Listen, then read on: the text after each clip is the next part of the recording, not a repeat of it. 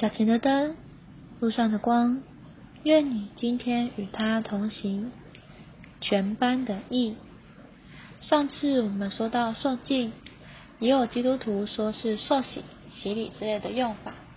其实基督徒的受敬不是一个仪式，也不是一个规条。我们说过，我们若要更认识基督、更认识神的话，我们需要对我们的观念和想法有些调整。这也是悔改的意思，心思转变，生出懊悔，而转移目标。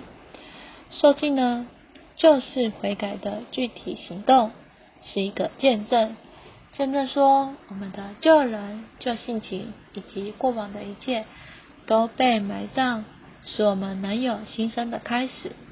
其实主耶稣自己也受尽哦，嗯，为什么呢？我们就来看看吧。今天的进度是马太福音第三章第十三到第十五节。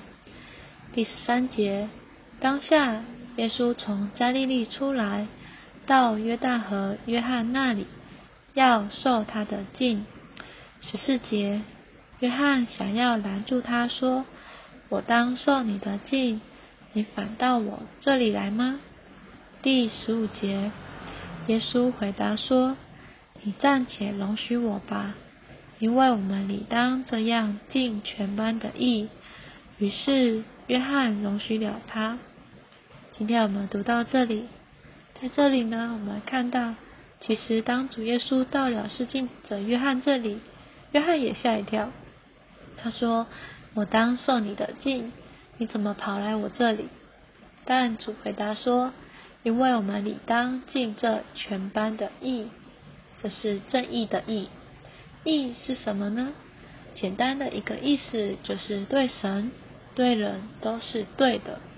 在圣经里，义就是照着神所命定的做法生活、行事、为人，成为对的。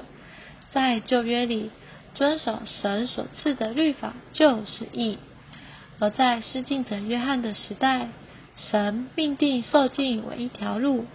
主耶稣既然是人的身份，那他也必须来到约翰这里受约翰的敬哦。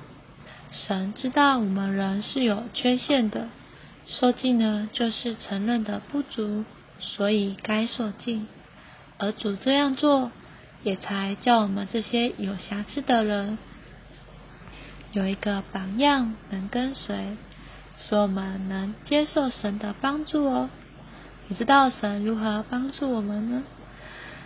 其实这是借着把他自己给我们，使我们了结过往，并得着新的生命，让我们有新的开始哦。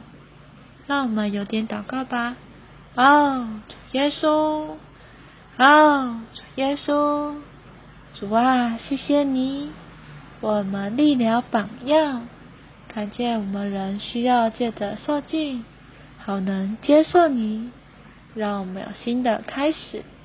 主啊，叫我们更认识圣经，也使我们更认识你。主啊，谢谢你，阿门。愿神今天祝福你。